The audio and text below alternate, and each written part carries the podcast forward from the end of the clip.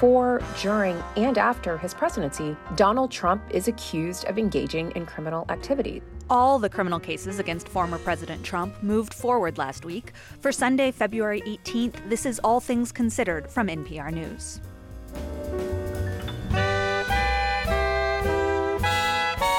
I'm Camila Domonoske. Ahead, a neurosurgeon in Gaza faces an agonizing choice. Should he flee with his family to safety? I couldn't leave my patients, but also as the head of the department, I was supporting my team. Also, Boston explores reparations for slavery. A baker reflects on the magic of sourdough. And y'all, the rent is still too dang high. In some markets, rents are actually going down now, but we're in such a hole from those massive rent increases that it's going to take a little while to get ourselves out of that. First News. Live from NPR News in Washington, I'm Janine Herbst. Denmark's prime minister says European countries still have more weapons and ammunition they could send to Ukraine immediately. Teri Schultz has more. A day after Ukrainian President Volodymyr Zelensky told Munich's annual security conference his country can win against Russia with more military support, Danish Prime Minister Mette Frederiksen called out her counterparts who say they have nothing to spare. I'm sorry to say, friends, there are still ammunition in stock in Europe. We have weapons, we have air defense. We don't have to use ourselves at the moment that we should deliver to Ukraine. Denmark has already given Ukraine its entire supply of artillery systems. Also speaking at the conference, European Union Foreign Policy Chief Josep Borrell said while Europe's weapons manufacturers have significantly increased their production capacity, governments are still not making large scale orders, either for Ukraine or to refill their own stockpiles. For NPR News, I'm Teri Schultz in Brussels. The World Health Organization says the biggest hospital in southern Gaza is no longer functioning after a raid by Israeli forces and that its teams haven't been allowed to enter the Nasser hospital in the city of Khan Yunis. The BBC's Paul Adams has more. It's extremely difficult to get an accurate picture of what's going on inside Nasser Hospital four days after Israeli troops first entered. One source inside the hospital, who did not want to be named, said 11 patients had died due to interruptions in the supply of electricity and oxygen, and that several doctors had been arrested. But Israeli military officials are hailing their operation at Nasser Hospital as a great success. They say they found Hamas fighters and weapons inside and are doing what they can to keep the hospital running. The BBC's Paul Adams reporting. In Minnesota, authorities say two police officers and a firefighter are dead after responding to a call of domestic violence in the Minneapolis suburb of Burnsville. The suspect is also dead. The state's governor, Tim Walz, says we can't take for granted police and first responders' bravery and sacrifices that they make every day. On Wall Street, there are some critical earnings and economic data expected later this week. NPR's David Gura has more. Companies continue to update investors on their recent performance, and on Wednesday, NVIDIA will report earnings for the last three months of 2023. The California based tech company, which designs high end microchips for the computers that power artificial intelligence systems, continues to be a standout on Wall Street. Shares of NVIDIA are up more than 50% so far this year and more than 250% over the last 12 months. Also on Wednesday, the Federal Reserve will release minutes from its January meeting, which took place before the U.S. government released stronger than expected inflation data, and several Fed policymakers are scheduled to speak on Thursday. David Gura, NPR News, New York. And Wall Street and bond markets are closed on Monday in observance of President's Day. You're listening to NPR News from Washington. This is 90.9 WBUR. Good afternoon. I'm John Carpilio in Boston. Some state and local lawmakers are pushing to keep a Cambridge emergency shelter open around the clock.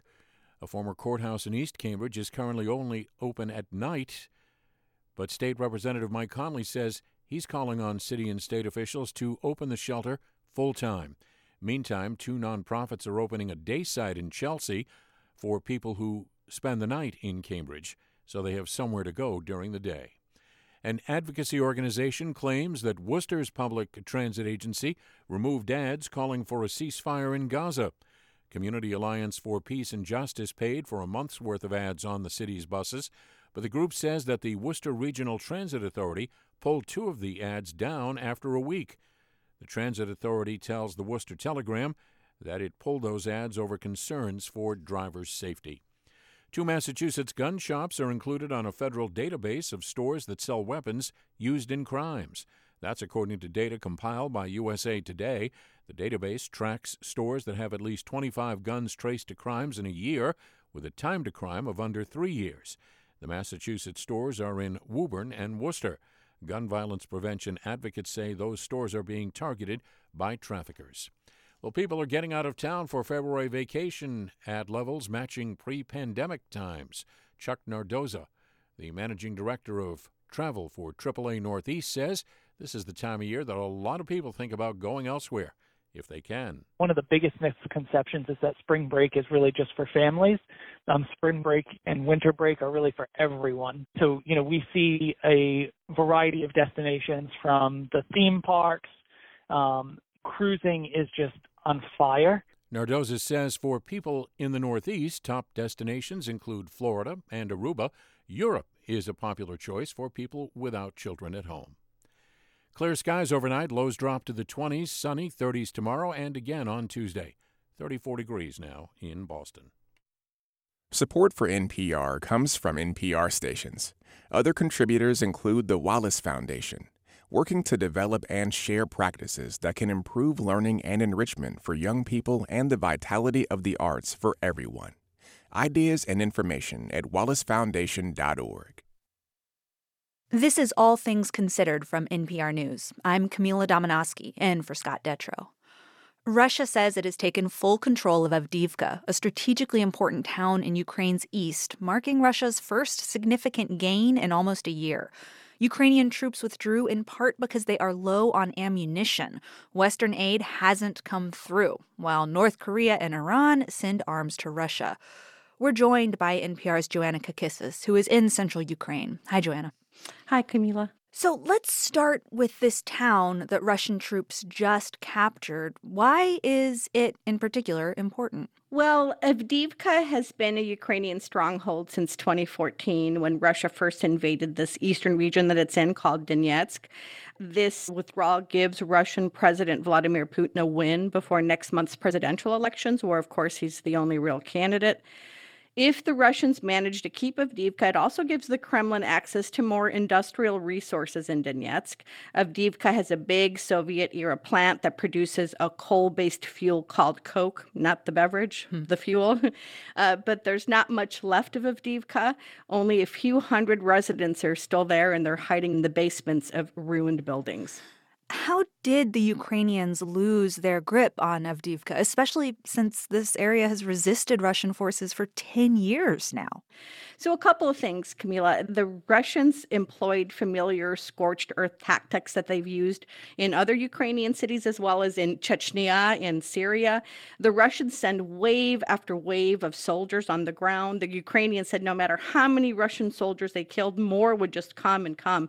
The Institute for the Study of War, which is in Washington, says the Russians also managed to overpower Ukrainian troops by using glide bombs, which Ukraine has been unable to shoot down. The days before the withdrawal were very grim. Ukrainian soldiers on the ground were writing on Instagram describing hellish scenes of constant bombing and artillery fire and how they didn't have enough ammunition to keep up. One soldier wrote, The road to Avdiivka is covered with our corpses.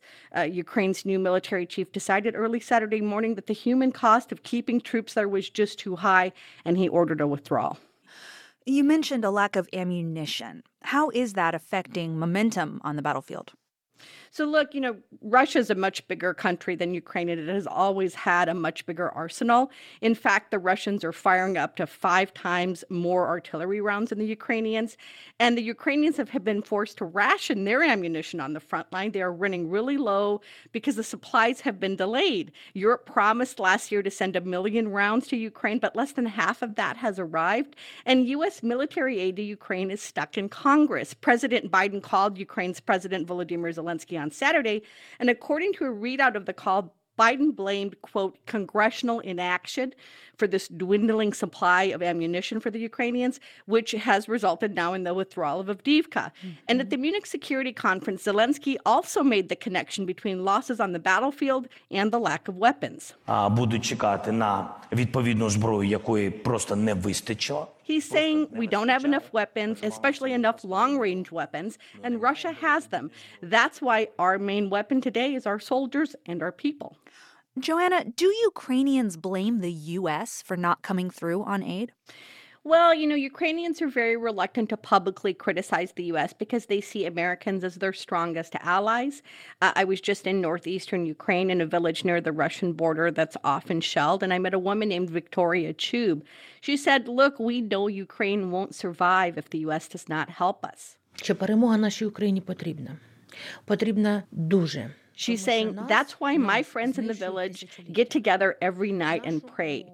That's all we can do. We pray for help, we pray for the war to end, and we pray for our soldiers to come home alive. NPR's Joanna Kakissis in the central Ukrainian city of Dnipro. Thanks, Joanna. You're welcome. It's time for Trump's trials. This is a persecution. Last week, we saw developments in all four of the criminal cases facing former President Donald Trump and a nearly $355 million verdict in the New York civil fraud trial. We'll focus on one of the criminal cases today, the New York hush money case, which now has a trial date, March 25th, meaning this will almost certainly be the first criminal case to go to trial. This is the one about hush money payments to bury alleged affairs, which Trump covered up by falsifying business records, and how all that affected the 2016 election. My colleague Miles Parks spoke with NPR senior political editor and correspondent Domenico Montanaro and NYU law professor Melissa Murray. Miles started off by asking Professor Murray how significant it is that we have a firm start date. I think it's very significant. So there's at least one trial that's going to get going. And interestingly, this is a trial where the prosecutor bringing it is not a federal prosecutor, but a state prosecutor, Alvin Bragg, the Manhattan DA, which means that if he is able to secure a conviction here, this isn't something that Trump could pardon himself afterwards with if he were president, nor is it a prosecution, if it continues beyond the scope of the election, that Trump could end if he becomes the president and has more power at the DOJ to determine prosecution priorities talk us through how that intersects with the political calendar and then also how that could potentially affect some of these other cases. Well, that's why I think when Melissa says it's significant, I think that she's exactly right because it does sort of set the wheels in motion now for the first of these cases to go forward.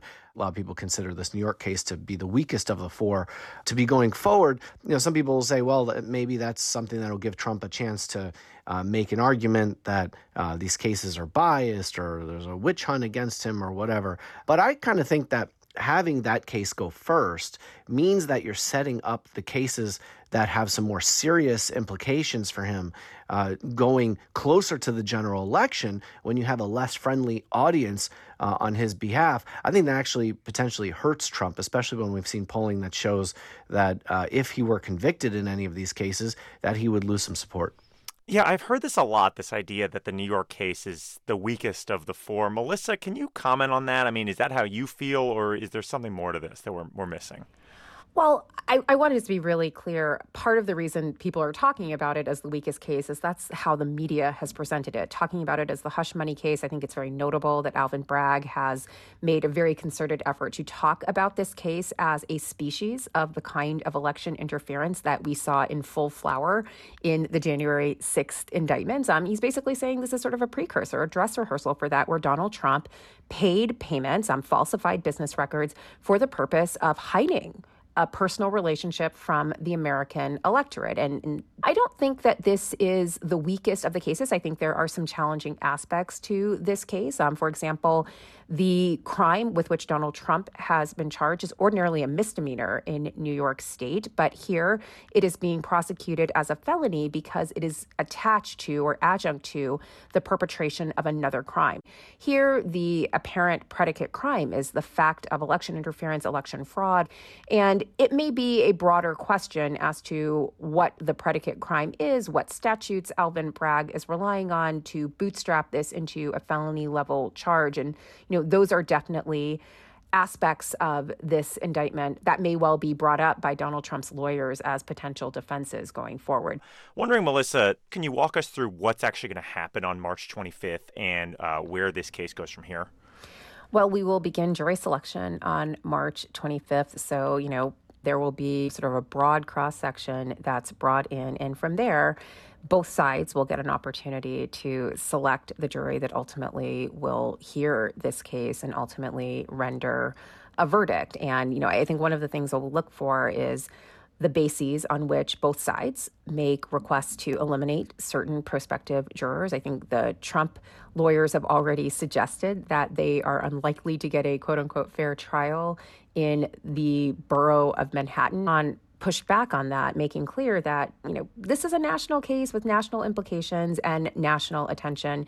If you have difficulty here, you're going to have difficulty anywhere. And so, you know, this is the jury you have, this is the jury you get. So I think I'm going to be looking for the choices that both sides make as they make their selections, make their challenges to prospective jurors.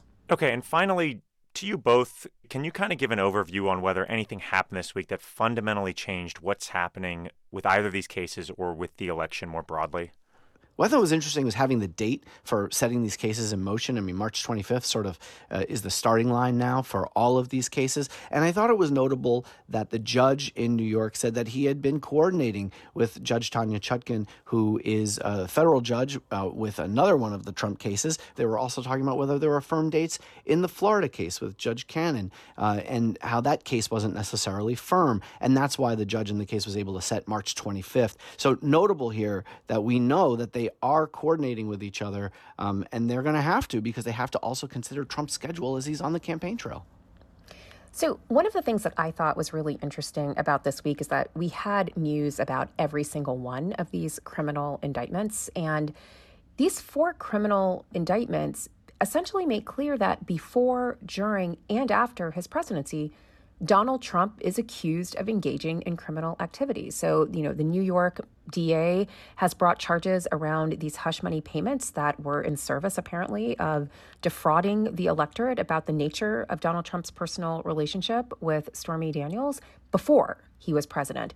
Um, the January 6th indictments in Georgia and in the District of the District of Columbia are about activities undertaken while he is president. And then, of course, the Mar a Lago documents indictment is about the retention of classified information after his presidency. I mean, we talk about the unprecedented nature of prosecuting a former president, but that is a kind of criminal tableau that really is extraordinary. And I think something that ought to register more in the way we cover these cases. NYU law professor Melissa Murray and author of the forthcoming book, The Trump Indictments, and NPR senior political editor and correspondent Domenico Montanaro. Thanks to you both. You're so welcome. Thank you.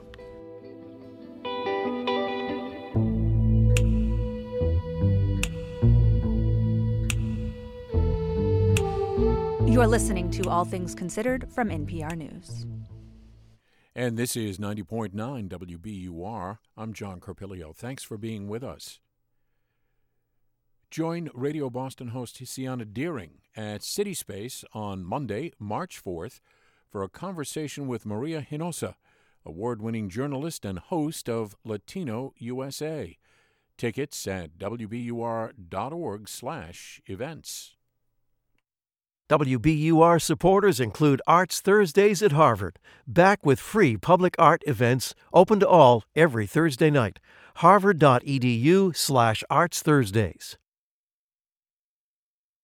Clear skies overnight with lows in the 20s, sunny skies 30s tomorrow, and uh, sunny skies 30s on Tuesday. Right now in Boston, it is 34 degrees.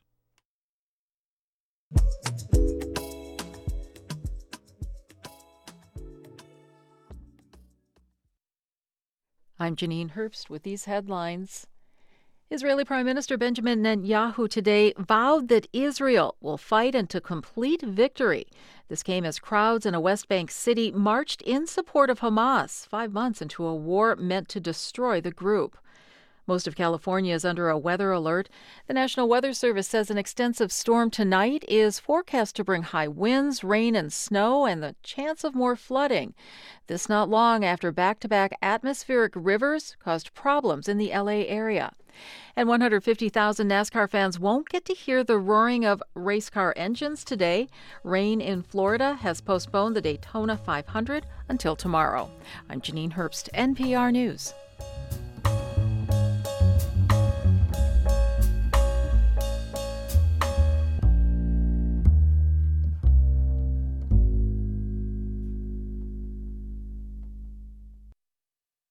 Support for NPR comes from this station and from Indeed, designed to be an end to end hiring solution for businesses of all sizes to attract, interview, and hire candidates, all from a single platform. Learn more at Indeed.com/slash NPR.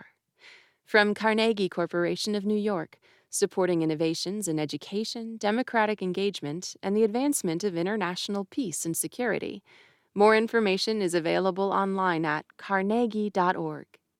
And from the Doris Duke Foundation. This is All Things Considered from NPR News. I'm Camila Domonoske.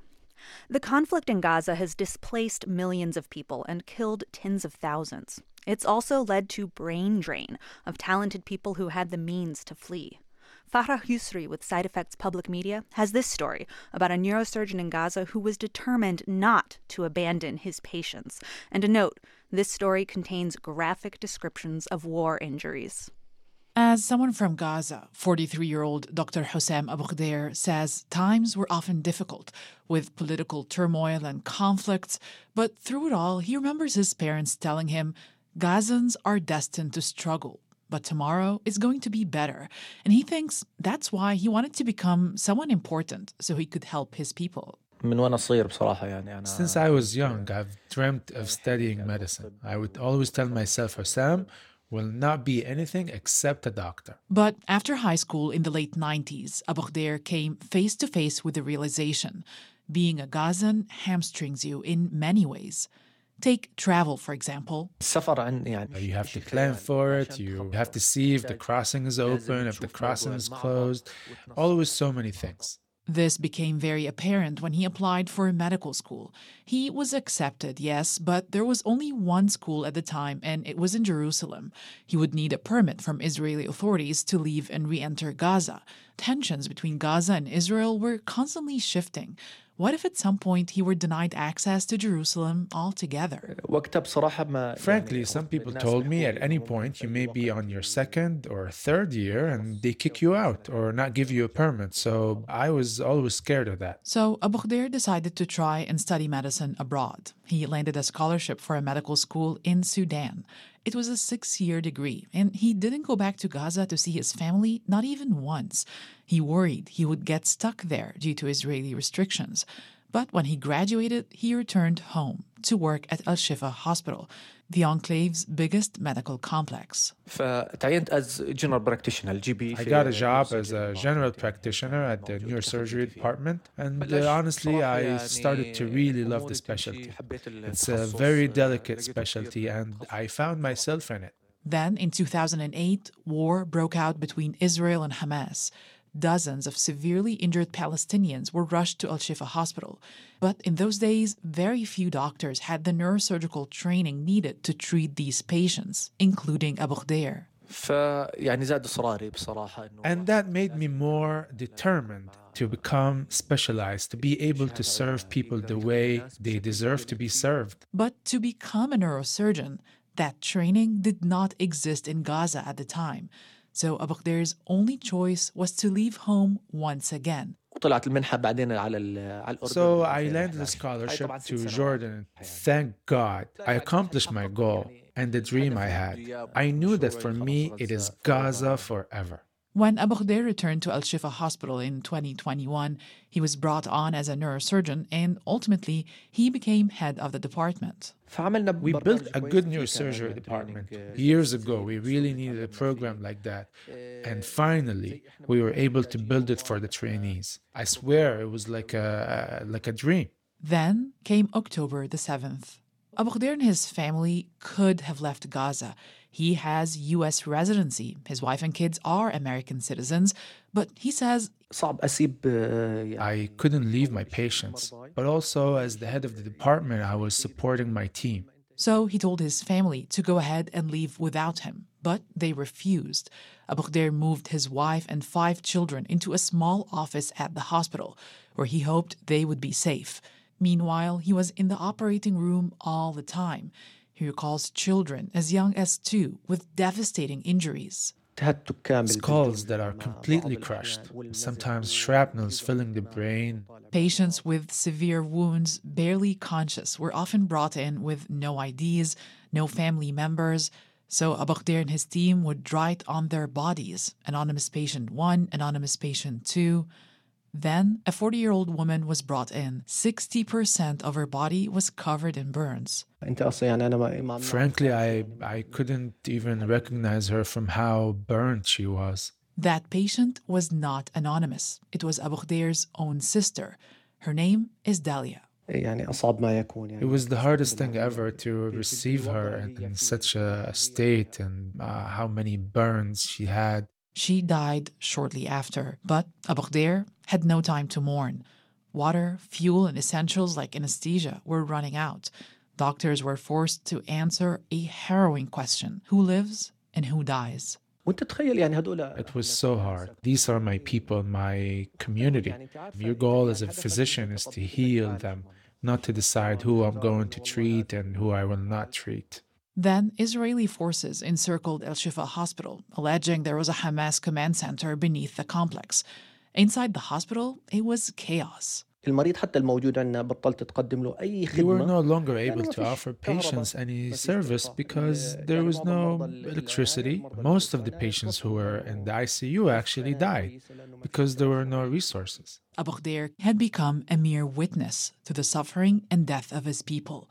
He decided it was time to get his family and himself out of Gaza. In late November, they crossed the border into Egypt. I don't think we will be uh, able to go back soon. My house is gone and everything is gone. Today, he's in the United Arab Emirates. He keeps in constant contact with his young trainees who are still in Gaza, as are his elderly parents. He says he lives in dread that each phone call will bring more bad news. But when he talks to his children, he pushes those darker thoughts away and repeats what his parents told him so many years ago Tomorrow will be better. For NPR News, I'm Farah Yousry. Rent has skyrocketed in the United States. That means Americans are handing over a bigger portion of their paycheck to their housing costs, leaving less money for things like food, electricity, and commuting. The pandemic and inflation have both played a role in pushing rents higher.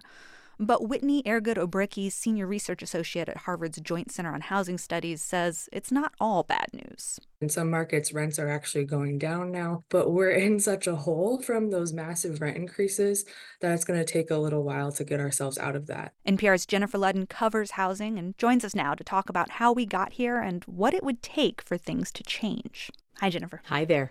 So, as we've heard, a record high share of people are facing painfully high rents. How did the U.S. housing market get to this point? So there are a lot of factors, but I would say there's one big one that underlies them all, and that is that the US has a massive housing shortage. It goes back to the 2008 housing crash. A lot of home builders went out of business, and really for a decade, economists say the US did not build enough, and that has led to an incredibly tight market. So that helps explain why. And then we had the pandemic, and people started going remote, moving all over the country country, and you really saw rents skyrocket, double digit increases, uh, because there just was not a lot out there. Um, in some places, vacancy rates hit 1% and 2%. And then on the heels of that, there was high inflation mm-hmm. and skyrocketing mortgage rates. So that meant a lot of people who wanted to buy a home got priced out. They are now stuck renting, which makes the rent market even tighter. And one other big factor, you know, wages just have not kept pace with rising rents. Uh, over the past past two decades, according to Harvard's Joint Center for Housing Studies, median rents went up a whopping 21%, but the median income for renters only 2%. 2% over 20 years? Yeah. Wow. And when prices rise in general, it's often the lowest income Americans who feel it the most. Is that the case here? It is, but they're definitely not the only ones mm-hmm. because, again, prices are up across the board. In fact, the Harvard study finds middle income renters making between about $30,000 and $75,000 were the most likely to see their rent go up to the point where it became unaffordable. And even people working full time, the study found one third of them cannot afford their housing costs. But absolutely, for the lowest income renters, they are squeezed the hardest. Harvard finds that a record 83% of them now pay more than a third of their income for rent and utilities. And for a very big chunk of that, it's more than half their income. And, you know, there is a striking racial disparity. Black and brown people are disproportionately rent burdened. They're also much more likely to be evicted, which, of course, makes it even harder to find a place to live. If people are spending most of their income on rent, how does that affect the rest of their budget? Yes, there is not much left for many people. You know, the researcher we heard from Whitney Airgood-Obrycki says for the lowest income renters, uh, the amount left has dropped almost in half. And the things that people used to do to find cheaper housing don't always work anymore. So you might not be living in as good of a neighborhood. You might be commuting farther. You might be sacrificing the quality of your school system to, to try to live in affordable housing. And often what we're seeing is that even when people are attempting to make these trade offs, they still end up paying uh, too much for housing. She says research shows that when faced with this, people spend less on things like food, less on health care. They don't save for retirement. They may not be able to save at all. They rack up more debt. US credit card debt is at a record level and delinquency rates for all kinds of debt are up. And, you know, for people who want to eventually buy a home, high rents make it a lot harder to save up for that. At the same time, we're also hearing that the market for people who want to buy a home is cooling off a bit. Is that also happening with rentals? It is, yes. This past year, Redfin says nationwide rents only rose about 1% on average, and they've even dropped a bit in some places that have been really overheated. Um, a main reason for that, you know, even though there is a massive housing shortage, there is a lot more construction now. Our, our colleague Scott Horsley spoke with Kim Betancourt, who tracks the rental market for Fannie Mae right now underway, what I call holes in the ground, cranes in the sky, a million units. That's a lot. We need it. We absolutely need it.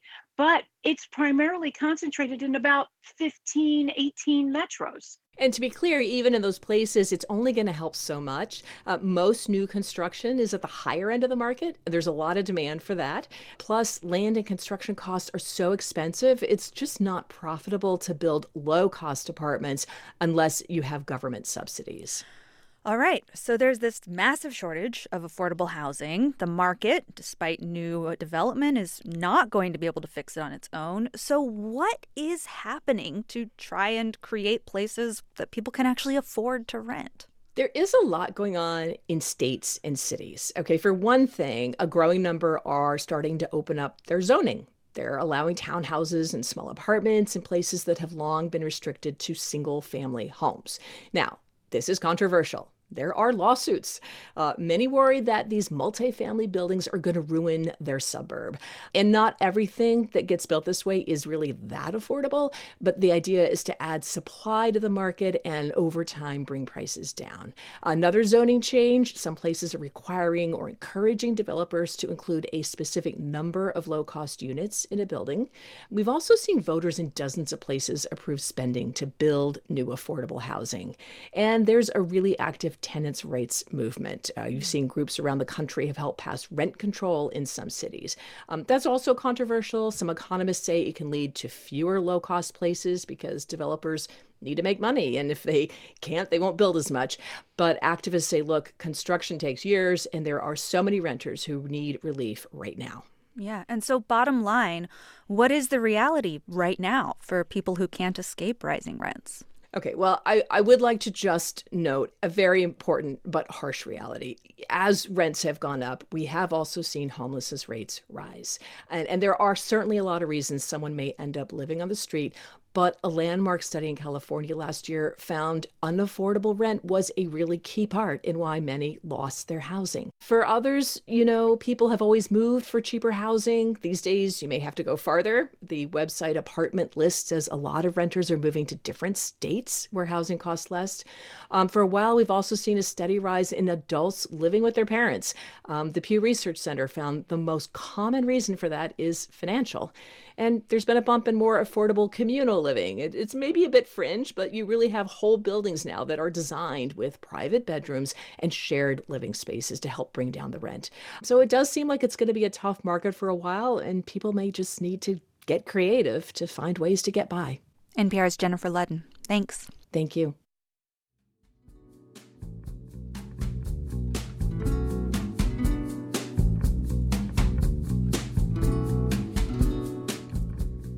This is NPR News. We all know exercise is good for us, but working out, it can be hard. And when there are setbacks, injury, illness, or whatever life throws your way, it can be really discouraging. The thing is, you don't have to be a superhero to get more fit. Little goals can be as important as big ones. And gardening, running errands, playing with your kids, thankfully, all of that counts as movement.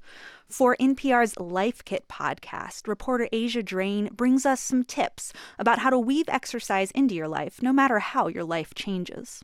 As a lifelong dancer, I was devastated to be couch ridden for months after a back injury. But while scrolling through TikTok, I found a personal trainer who really spoke to me. With a chronic illness, being able to move your body may not always be the easiest. It may not move in the way you want it to, it may tire quickly, but moving with intention makes a difference in your physical, mental, and emotional well being. That's Samantha Salvaggio, an NASM certified personal trainer, patient leader, and behavior change specialist. Salvaggio was diagnosed with multiple sclerosis and had to change her relationship with exercise. My injury is temporary and vastly different from her lifelong condition. But Salvaggio's insights made me realize that no matter what your condition, our bodies all go through changes at some point. She says, to design an adaptable fitness plan, put the big goals on the back burner and focus on the smaller ones day to day. If you're focusing on just on the end result, it can be really hard to see like the small progress that you're making throughout that can really just serve as motivation versus just focusing on the end result and then being discouraged that you're not there. Salvaggio says think about it like this one step at a time can still get you to your goal. If you just take off a sheet of paper towel off of a roll every day, you're not going to really notice any change. Like it's so small, you won't notice. But then over the course of a month, you're going to run out of paper towels. We know that the key to progress in fitness is consistency. So to stay motivated, try tracking all of your movement activities, not just your workouts. Physical activity is defined as any movement, not just exercise workouts, according to the National Health Interview Survey. Cleaning the house, running errands, gardening, going for a run, lifting weights, it all matters and it all adds up. Salvaggio kept a little planner where she wrote down everything. Being able to like look back that week or that month and see all these little times that I moved just was really empowering because it's like, wow, that's a promise I'm keeping to myself. And it was more motivating to like continue. Before you know it, those small goals become the big ones you had sitting on the back burner this whole time. And even if you have setbacks, Salvaggio says when you're trying to bounce back, don't try to overdo it. Start small. Let's just do five minutes and start and then see how we feel after that. Sometimes I'll go for another five minutes and then end up stopping Sometimes I end up doing the whole thing. And then other times it's just like, no, this is not the thing today. And that's okay. You'll get to where you want to go, but you have to meet yourself where you are first. For NPR News, I'm Asia Drain.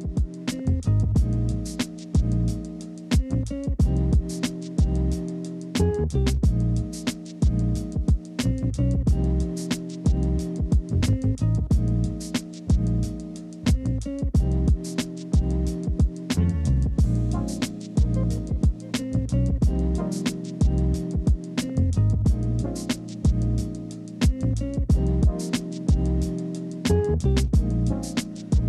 are listening to All Things Considered from NPR News. This is 90.9 WBUR. I'm John Carpilio. Glad you're with us. Hope you'll stay with us. Up next, the New Yorker Radio Hour at 6, and David Remnick talks with Jon Lovett, a co host of Pod Save America. Turn your old car into new news. Support the programming you love by donating your vehicle to WBUR. Learn how at wbur.org/cars. Clear skies overnight, lows in the 20s, sunny 30s tomorrow and again Tuesday. 34 degrees in Boston. We're funded by you, our listeners, and by Xfinity Internet with the Xfinity 10G network so everyone at home can be online, even at peak hours. Xfinity from Comcast, the future starts now. And Groton Hill Music Center presenting Nickel Creek live March 15th, dining and free parking less than an hour from Boston. grotonhill.org slash tickets.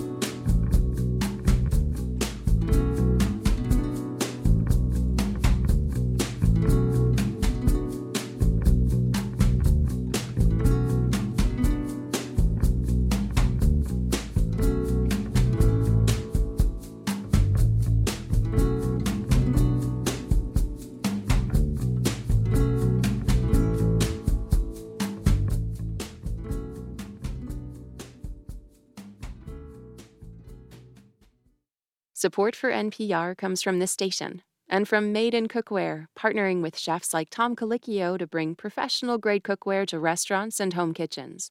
Their cookware can be found at madeincookware.com. From FJC, a foundation of donor advised funds working to maximize the impact of charitable giving and to create customized philanthropic solutions. Learn more at fjc.org and from the John D. and Catherine T. MacArthur Foundation at macfound.org. From NPR News, this is All Things Considered. I'm Camila Domonoske. Boston, Massachusetts was the cradle of the American Revolution and was also the first American colony to legalize slavery in 1641. Nearly 400 years later, the city of Boston is grappling with that legacy. In 2022, the city created a task force to consider reparations to the descendants of enslaved people. In What is Owed, a new podcast from GBH News, reporter Saraya Wintersmith explores what reparations could look like and how that debate is reflected across the nation and the globe.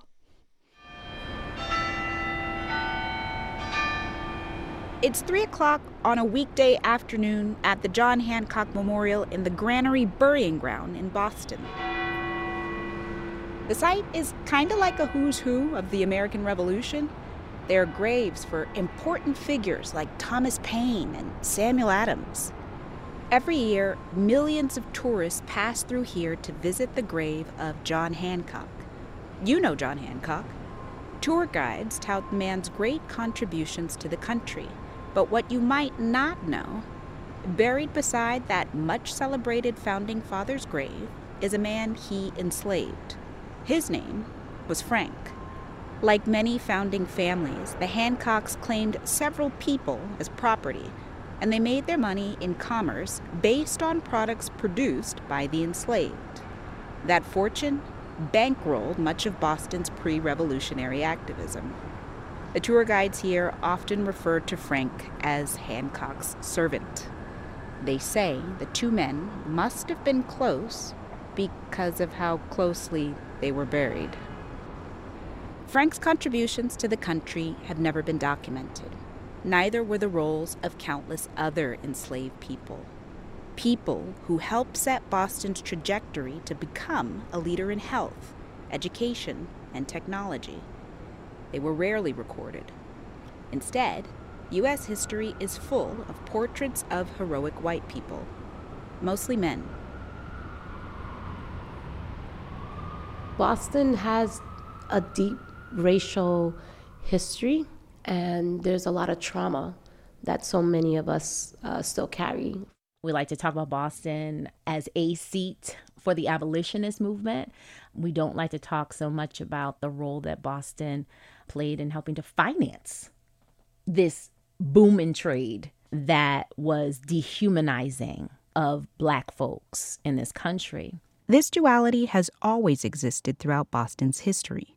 There's the facts and figures most Bostonians pride themselves on, like Boston being one of the first places in the U.S. to ban slavery.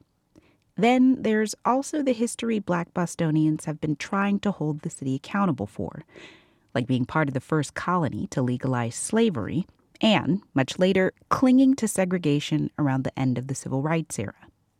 Now, Boston has taken it upon itself to bring both narratives together and address the harm. In 2022, the city of Boston made a commitment to address its legacy of oppression since the institution of slavery. And the tool, Mayor Michelle Wu proclaimed, is reparations. Today, we're announcing a reparations task force to bring together experts and those with lived experience and deep community connections to help us begin the process. The idea of a city giving reparations to its residents is a relatively new one. Most of the time, when we talk about reparations, it's in a national context that harkens back to the post Civil War promise of 40 acres and a mule for those recently freed. So, as Boston finds itself yet again on a journey to be one of the first in the country, we're on a parallel journey to unpack what reparations could look like. When a city as old as the nation declares it's time to address its legacy of black oppression, how might that work?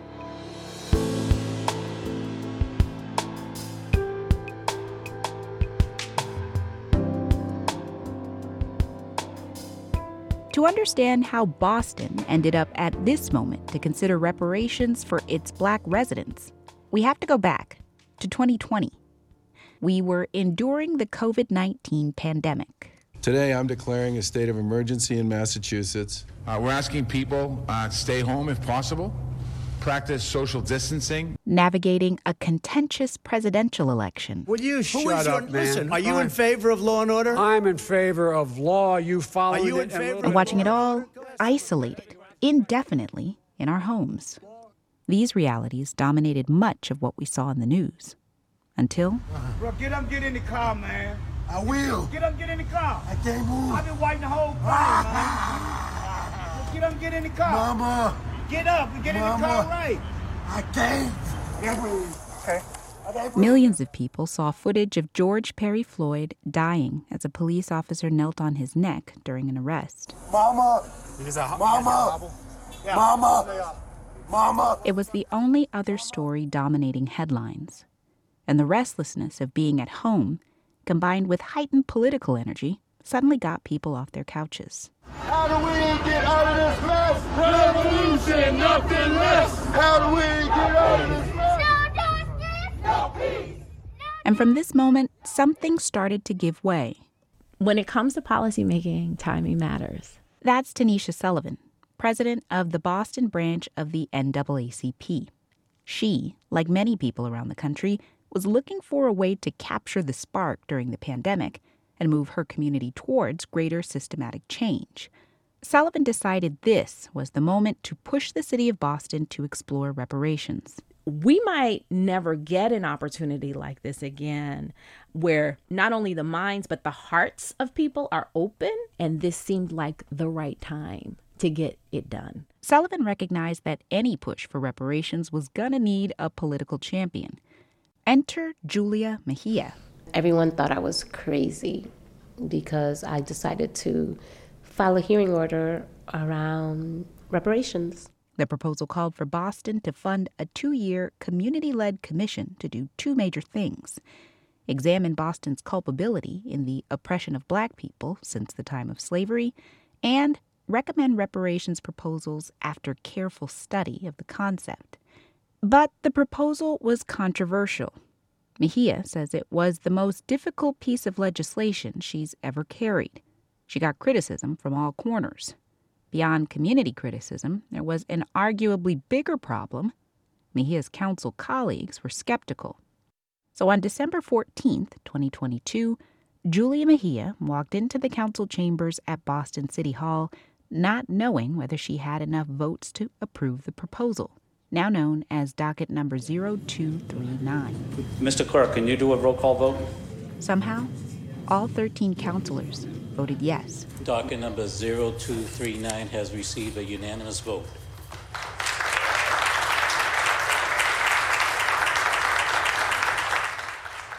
I am happy with the outcome that Boston, one of the most racist cities in the country, is going to be able to have a mechanism to study the harm and hopefully repair it.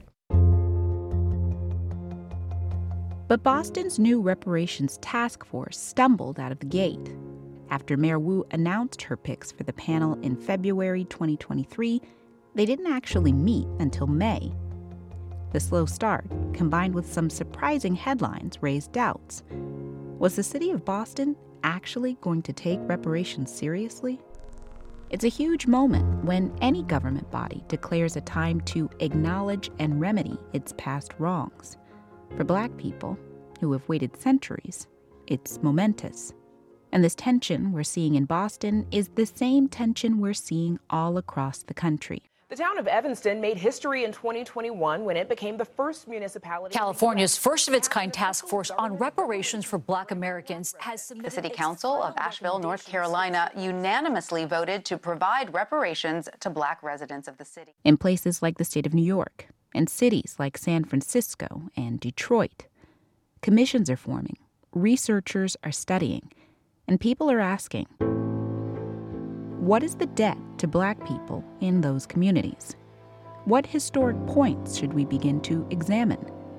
And how do we measure and assess harm to black people? Are municipal and state governments truly prepared to acknowledge their culpability? And what about the federal government? Is there really a feasible way to repay black people? All black people? As Boston goes on a journey to answer questions like these for itself, we're exploring too, looking locally and nationally at this moment in history when reparations finally seem possible, searching for an answer to the ultimate question when it comes to America's so called original sin and all it has entailed. What is owed?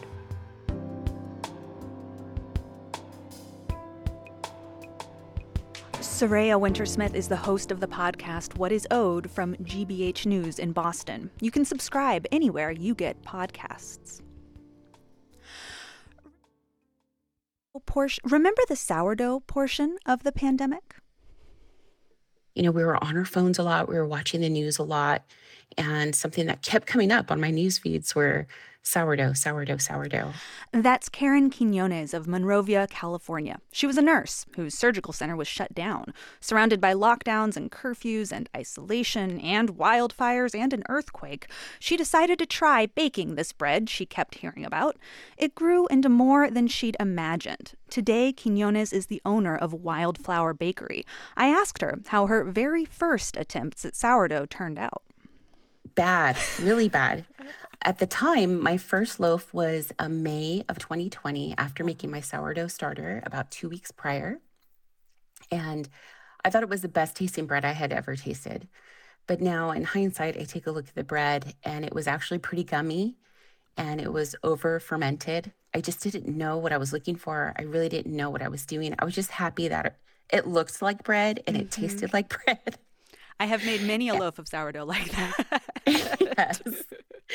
So I was just like, wow, I'm making bread, you know? So it's kind of a magical thing to be able to do something like make bread. Um, I've been a cook for a really long time, and there hasn't been anything as satisfying to me as making a loaf of bread. Right. And how did you learn how to make sourdough in these conditions where you're in lockdown, you're not working, everyone's stuck at home? How did you do it? You know, um, I always say I went to the University of YouTube. That's where I got my education. so I followed some YouTubers, uh, Joshua Weissman. I used his first uh, loaf. And then from there, you kind of branch out. As things kind of opened up towards the end of 2020, I finally had a Tartine loaf, and they're pretty famous in San Francisco, kind of globally now. And I bought their cookbook. And that cookbook, actually really helped me streamline the baking that I do now. It's very straightforward. And that's kind of what really, I would say, improved my baking because I started having a better understanding of fermentation, of temperature, of um, what I'm supposed to be looking for. And so today you have a bakery, Wildflower, and you use local freshly milled grains, which is a trend that seems to be growing among bakers. Why is that important to you? I really wanted to invest in um, my environment. I wanted to invest in farmers who were doing right by, you know, our ecosystem. Um, it is more expensive. Hopefully, one day it won't be an expensive thing to invest in. Um, but it became part of my bakery ethos. Karen, you described the process of teaching yourself to make bread. Did you, on this journey, did you ever struggle with feelings of doubt about whether you'd be able to pull off becoming a professional baker? I still struggle with that a little bit. Sourdough is very uh, temperature related, mm. humidity related. And it seems like even now, four years in, I'll have a bad bake, usually when the seasons change. I get accustomed to what my temperature is for, let's just say, winter. And then spring will creep up on me, and then I'll find, oh, I'm over fermenting my bread. So I still make mistakes. We all make mistakes. So I have to allow myself that. Um, I hate to use the word failures because, you know, with any mistake you make, it's a learning opportunity. Um, but yeah, I do definitely struggle with that still. I make bread badly. Uh, lots of, I will use the word failure very easily. The process is, it can be long, it can be messy, sticky. What about it appeals to you? So many things. Um, I love the transformation, how you can get in the beginning, it's just like a sloppy, sticky, mm-hmm. like, you know, just messy and how it evolves as it's starting to become alive, if you will. It looks very inert, unalive, and boring. And then as the yeast and bacteria and the microbes do their job, it completely transforms into a tender, smooth, soft, airy, jiggly thing in your hand. And I love handling the dough. I love how mindful it is. I love that you need to pay attention to it. And um, the microbes are really doing all the work. You're just kind of the steward of it, and you're and you're making sure things don't go too far. You're not pulling it too soon. You know, when I used to recover a patient coming out of anesthesia, you really had to watch the patient and keep an eye on it, make sure everything was fine. They were they were okay. So, bread is very similar. You really have to keep your eye on it. It's mindful. It changes in your hands. I love shaping dough. It's so relaxing.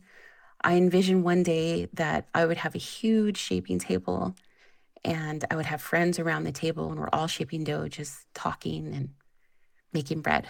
It just, to me, is the most relaxing thing I've ever done. Does your starter have a name? it does.